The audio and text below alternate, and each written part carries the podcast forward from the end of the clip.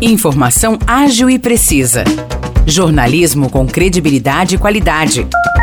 92 News. 92 News. O podcast do Jornal da 92. Olá, eu sou Maurice Projan e a partir de agora você fica bem informado sobre as principais notícias do dia em nossa cidade e região. No episódio 519 do podcast 92 News, você confere. A diretora executiva da Rádio 92 FM São João, Carla Dourado Pirajá Martins, receberá hoje o título de cidadã sanjoanense na Câmara Municipal de São João da Boa Vista. A sessão solene de entrega da condecoração ocorrerá no prédio da Casa de Leis, a partir das 7 horas da noite. A diretora executiva da 92 FM foi contemplada com o título de cidadã sanjoanense após decreto legislativo publicado em 2020 por Arquivique Antônio Inhola, o Vic, que era vereador à época. A cerimônia será transmitida ao vivo pelo YouTube e pelo site da Câmara Municipal de São João da Boa Vista. Após apontamento do jurídico da Câmara Municipal de São João da Boa Vista, foi adiada a instauração da CPI da Saúde, que pretende averiguar irregularidades e apurar responsabilidades referentes à saúde do município. O requerimento de abertura da comissão deverá ser apresentado novamente na semana que vem.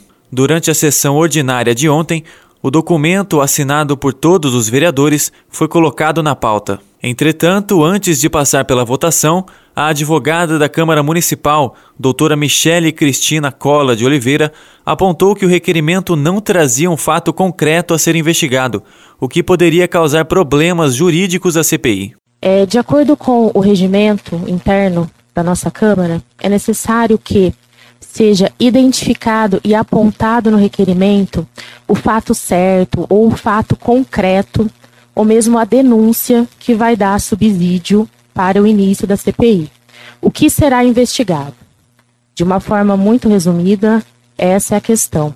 Essa previsão é do artigo 70, inclusive, do nosso regimento. Então, é necessário que seja apontada essa questão, o fato certo, a situação ou mesmo a denúncia, para que lá na frente não haja eventual, inclusive, decisão judicial tornando a CPI sem efeitos, para que ela de fato cumpra né, seu papel. Vale lembrar que na semana passada o vereador Carlos Gomes havia relatado essa situação. Diante desse cenário, os vereadores Gustavo Belloni, Júnior Davan, Tite, Pastor Carlos e Claudinho, que iniciaram o movimento de abertura da CPI, decidiram retirar o requerimento da votação de ontem.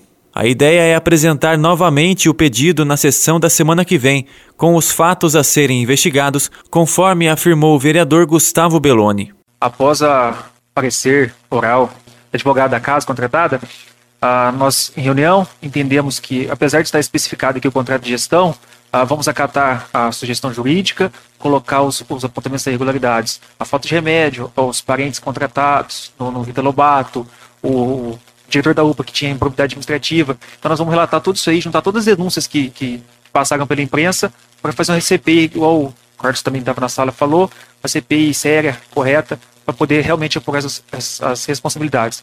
Então, para corrigir e apresentar semana que vem, eu peço a retirada desse documento. Após ser apresentado, o novo requerimento passará por votação e, caso seja aprovado, será instaurada a CPI e os membros serão escolhidos. Espírito Santo do Pinhal inicia hoje a vacinação contra a Covid-19 em crianças de 13 e 4 anos de idade. O município recebeu mais 130 doses e ampliou o público-alvo, uma vez que até ontem apenas crianças de 13 e 4 anos com comorbidades estavam autorizadas a receber o imunizante.